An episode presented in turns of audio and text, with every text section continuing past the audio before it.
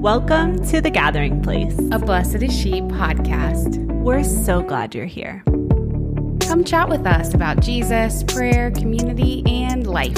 So let's get started. Hi, Jenna. Hi, Beth. So good to be here with you, my friend. How are you? Just dandy. So glad to be looking at you, Beth, and looking at you, Lisa Brenninkmeyer. Although I'm slightly terrified of all those storms you've got going on in Florida. How are you?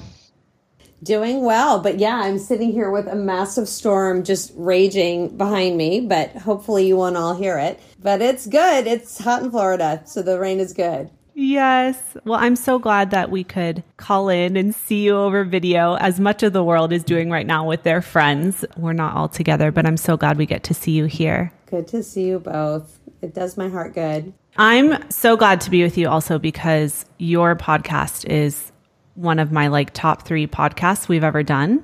The one that we talked about Fearless and Free. It's the one that I love to tell people, "Hey, if you've never listened to the podcast, this is a great episode to start with." Agreed. So I'm glad to be here chatting with you again.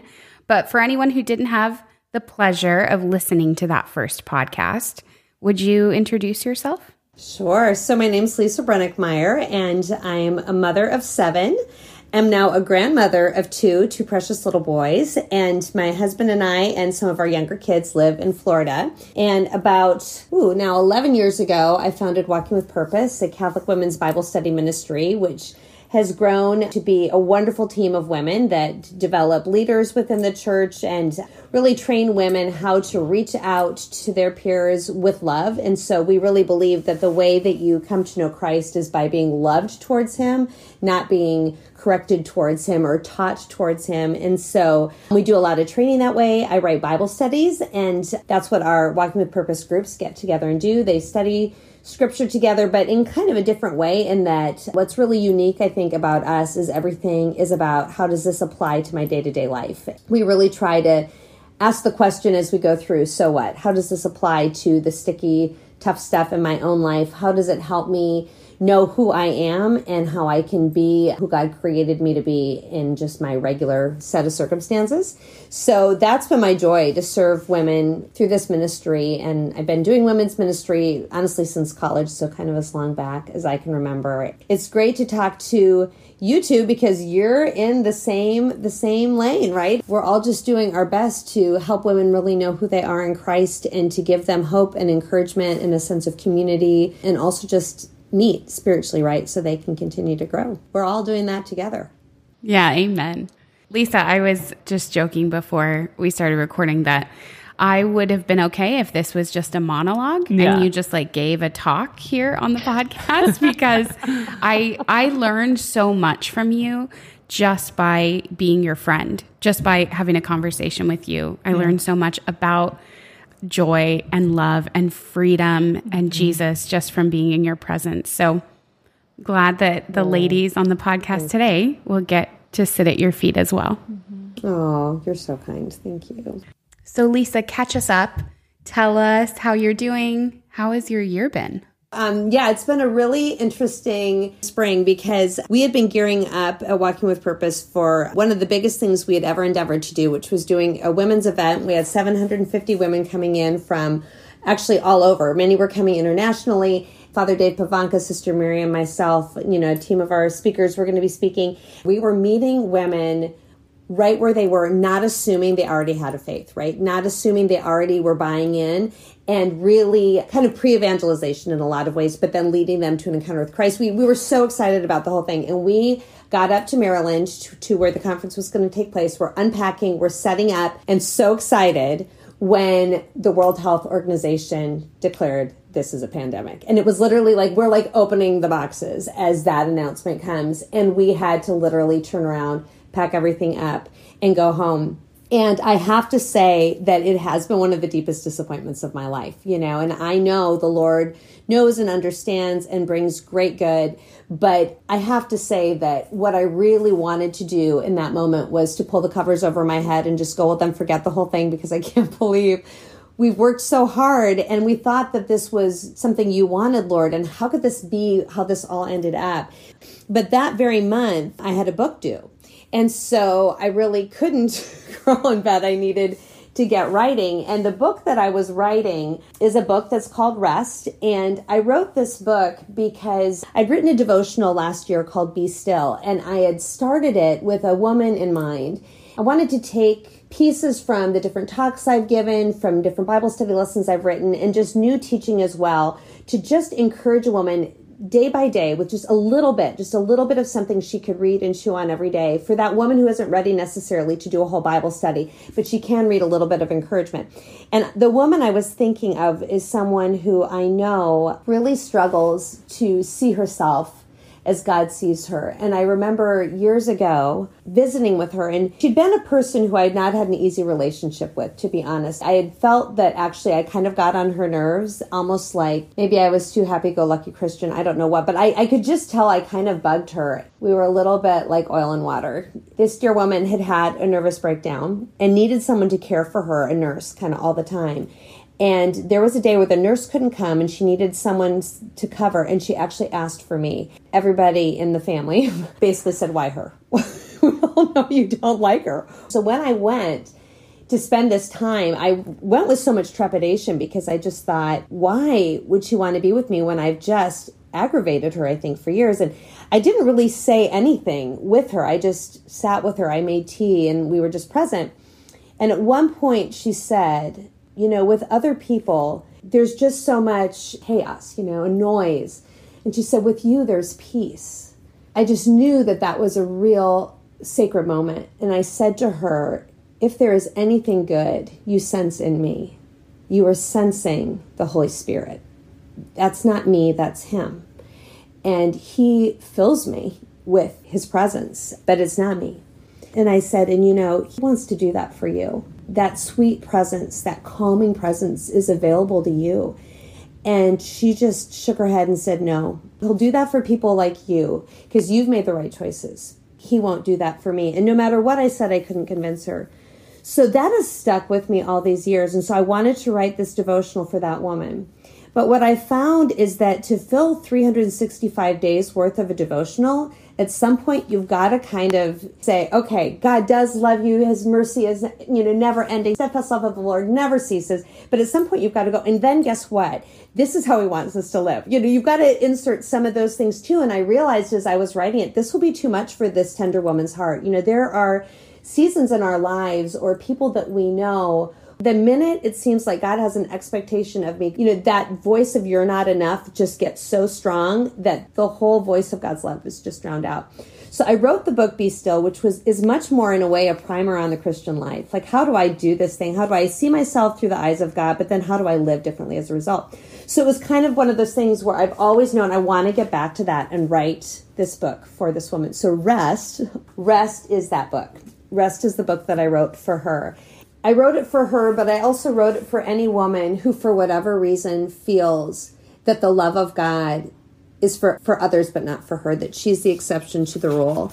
The book is called Rest, and that's what it's meant to do because I think it's only as we recognize how beloved we are that we actually can have a deep soul rest. It's only as we allow just that inner censorship and critique that we do of ourselves so often until that voice quiets down and God's voice saying, You are my beloved. You are created perfectly, just the way that I wanted you to be. You know, you are imbued with tremendous purpose. You are forgiven. You are clean. You are holy. Um, you are mine. You are chosen. Until those things become what we see when we look in the mirror, we're never going to rest. Okay, first of all, I want to say all of that sounds incredible, but also what humility for you to take a relationship that is hard or was hard and say, I want to write a book for this woman. That's crazy to me, Lisa. Thank you. Even back further than that, just the witness of in that moment saying, This yeah. goodness that you sense in me is not even me, it's the Lord. Incredible. Well, pray for her, will you? Because, yeah. she's getting towards the end of her life and this book is my my last letter you know in a way. Yeah. Mm. of what i just so desperately want her to believe.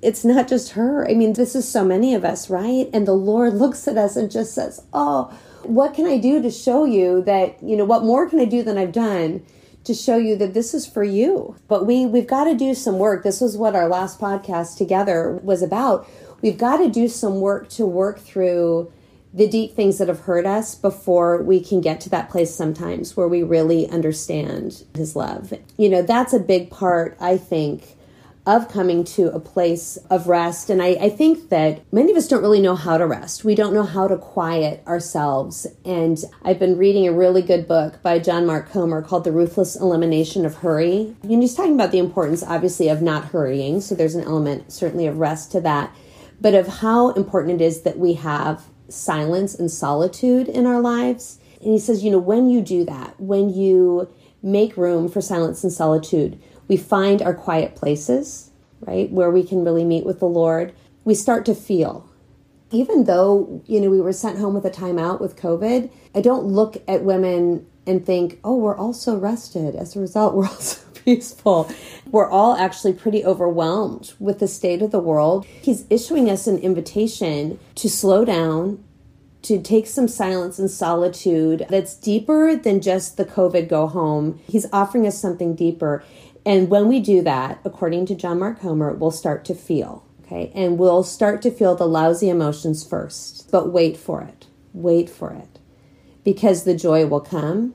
So when we're in that solitude and that silence, we face the good, the bad, and the ugly in our own hearts. Our worry, our depression, our hope, our desire for God, our lack of desire for God, our sense of God's presence, our sense of His absence, our fantasies, our realities, all the lies we believe, and the truths we come home to. We get into all of this and it's exposed, right? Which can be a little painful, right? We don't really like to see all these things about us. But what that does then is we can look at it and God can restore and redeem and heal all of it. And the alternative is that all of that just leaks out. It leaks out in little ways on the people that we love the most. But this way, it's being exposed in a safe place, the place of the Father's love, embrace, and, and voice. I think that's the invitation that He's issuing to us in the midst of what feels like a dumpster fire. what in life right now feels restful, peaceful, predictable? Nothing.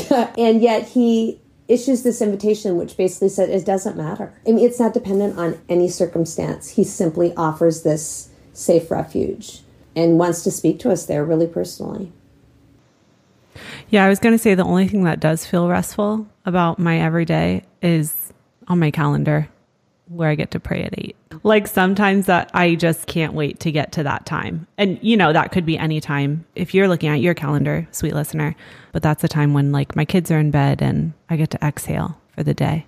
Mm.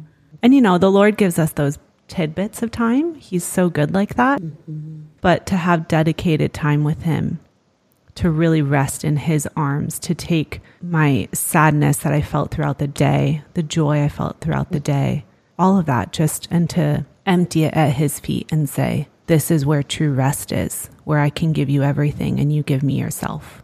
Yeah, I'm really actually fighting the Lord on rest right now. Yeah, tell me more. Yeah, so it's interesting to hear you say, like, I'm dying to get to that time so I can rest. I am having probably a closer experience to what you described with just lousy emotions. Yeah. I wouldn't say that I'm one who conceals a lot from the Lord typically. But I think I've been discouraged about like how deep the hurt is. And I can feel the Lord in prayer every day, just inviting me to rest, to just lay in a hammock with Him, mm. let Him hold me.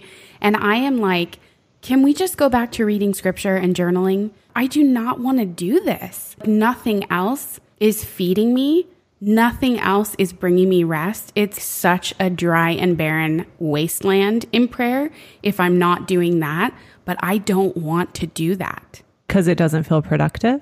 Because of the deep woundedness? Yeah, because yeah. it sucks. Yeah. It totally yeah. sucks. I've had to come kind of face to face with feeling not lovable and wondering how the Lord could love me like that and even second guessing my own prayer like is this all just fantasy? There's no way that he could be that crazy about me. Like I would rather go back to reverence and like sweetness, but this passionate, steadfast pursuit of my heart, it's a lot right now. Even though it's mm-hmm. like the deepest desire of my heart. Do you ever feel, Beth, like we're right back here? Like, surely I've moved beyond this. Surely I've matured beyond this. Like, how can this still be an issue for me? Is that ever a part of it that just feels just like, you know, where are we even going with it? Yeah, literally every When day. re- this is Yeah. my prayer every day. Like We're still I- here? Yeah. I am done talking Yeah. about this. Yeah. I love how Sister Miriam talks about all of that and how you're not just walking around in circles. You're not. This is a deeper work. And that it feels like I'm right back where I was. But it's not because you've carried all your maturity from before. He's loving you in a deeper way. The Lord is after our hearts. But I understand how it can feel just like I'd rather not, you know. I would say, like, my whole life, I've been on this like, intimacy with Jesus train. It's always been beautiful, even when it's been hard. But there's mm. something about right now. Maybe it is that the exterior busyness has kind of mm. quieted as well. And so it doesn't feel so much like a refuge. But there's something different to this right now that I am just like, this sucks. You know, it never it never feels good. But sometimes God is revealing ourselves to ourselves, or He's holding up the mirror, and we don't really like that.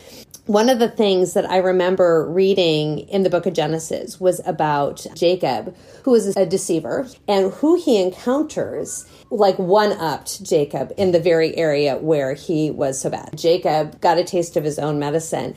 And I remember reading that, and something happened in my life at that time that a visitor came and stayed with us who was driving me absolutely crazy for a myriad of reasons. And what I realized at some point during this visit was that she was a magnification of an area of sin in my own life that my husband had actually been saying, you know, this is kind of a drag for our family, this aspect of the way you are you are acting. And what I realized the Lord was doing, he is allowing me to see this person who I'm so disgusted by, and what I'm disgusted by is actually a trait I have in myself. He's allowing me to see it in a way that motivates me to say, I want this out of my life. Underneath it all, we're looking at the same issue here of self righteousness or of fear or of, you know, whatever it would be. And he's allowing this to kind of heat up so that we see it and then really invite him in to get it out, to root it out of our hearts. I remember the first time that I really thought about rest in a really beautiful and different way was when you shared about it at our writers retreat last year. Yeah, I was driving in um, Chicago. I was really afraid I was going to miss my flight. I was I had only been there for a day and nothing worked out, right? I just wanted to go home. I was so frustrated sitting in this traffic, which apparently is 24 hours a day in Chicago. I don't know. And I had worship music on. I was praying. I was trying to talk to the Lord, but I couldn't calm down. Eventually, I just said to the Lord, Why can't I calm down? I'm praying. I'm talking to you about it. I'm relating my heart. Like, why can't I relax? And the Holy Spirit said to me, Lean back. And I realized I was like gripping the steering wheel and I was like hunched forward, almost willing the car to move faster than it could. And so now it's become a little tell for me when I can feel that like anxiety in my body and I'll just lean back and not have to always be on my toes. It takes a daily reset. It doesn't take much for us to lose that that awareness. Lisa, I know I love to like talk practically. Mm-hmm. And you are a very busy woman. I know you're saying like it's a daily reset and you have to work on it. For me, a lot of my anxiety, it's a lot like what you just described. Like I'm always on my toes. I like have a ton to do. So I'm like very heightened, you know, and I don't necessarily feel like peaceful there. It's not like I'm like super heightened, but I'm like swimming in the peace. You know what I mean? like Right. I'm like on threat level midnight. Do you get there? And if and when you do, is there a way to like live in peace in heightened states when those things are just inevitable? And, you know, there are things that happen in life where it's a busy time, or how do you manage that, I guess? I mean, one thing for me is that I really have to be awake before everybody else in my family. Because a big thing for me is is silence and solitude. So that solitude is key and that silence is key. And so i've really um, i try to practice that in the morning in my prayer time but then also paying attention to silence throughout my day. So like i try in my car to not have the radio on to not put a podcast on immediately to, to just allow that silence and to pay attention just like you said beth to are my shoulders down? Just check my body. We're body and soul both. And so i love candles that smell good. So I love quiet or calm music. I'm really I'm very aware of all how all those things contribute. So I try to work them into my day. And then just even doing things like if I'm really worked up to lay down on my back with my hand on my stomach and to do really deep breathing. You know, we've never been a more stressed, more anxious people. We are on our phones all the time. We're just spending so much mindless time scrolling, comparing, getting worked up, seeing things that we can't fix but we're concerned about. And not that I'm saying don't engage, but really have a period of time in your day where you are going to engage. And then you're going to step out and you're going to live your life and watch just how much noise we allow in, which is very, very anxiety producing, I think. Yeah, if I can just add one to that, mm. I had an experience on my eight day silent retreat where I just had these little irritations nagging at me the whole time. And I even considered like maybe I could just send a quick follow up email. Like no one would know, you know, like to keep the ball moving on this thing that I actually needed to be done before I came, but these people didn't get back to me. And yet here I am in this, you know, sacred set apart time. And I'm like telling the Lord, I do not want to waste my silent retreat talking about this email this like work irritation. Like, I don't want to deal with that right now. I want to just put that out of my mind, take a deep breath, all the practices you're talking about. But here it comes. Here comes that irritation again. So I remember in one of my holy hours, I just told the Lord everything about this such a minute situation. I will never forget in that holy hour, I got it all out, and the Lord said to me, Yeah, it's not a great system.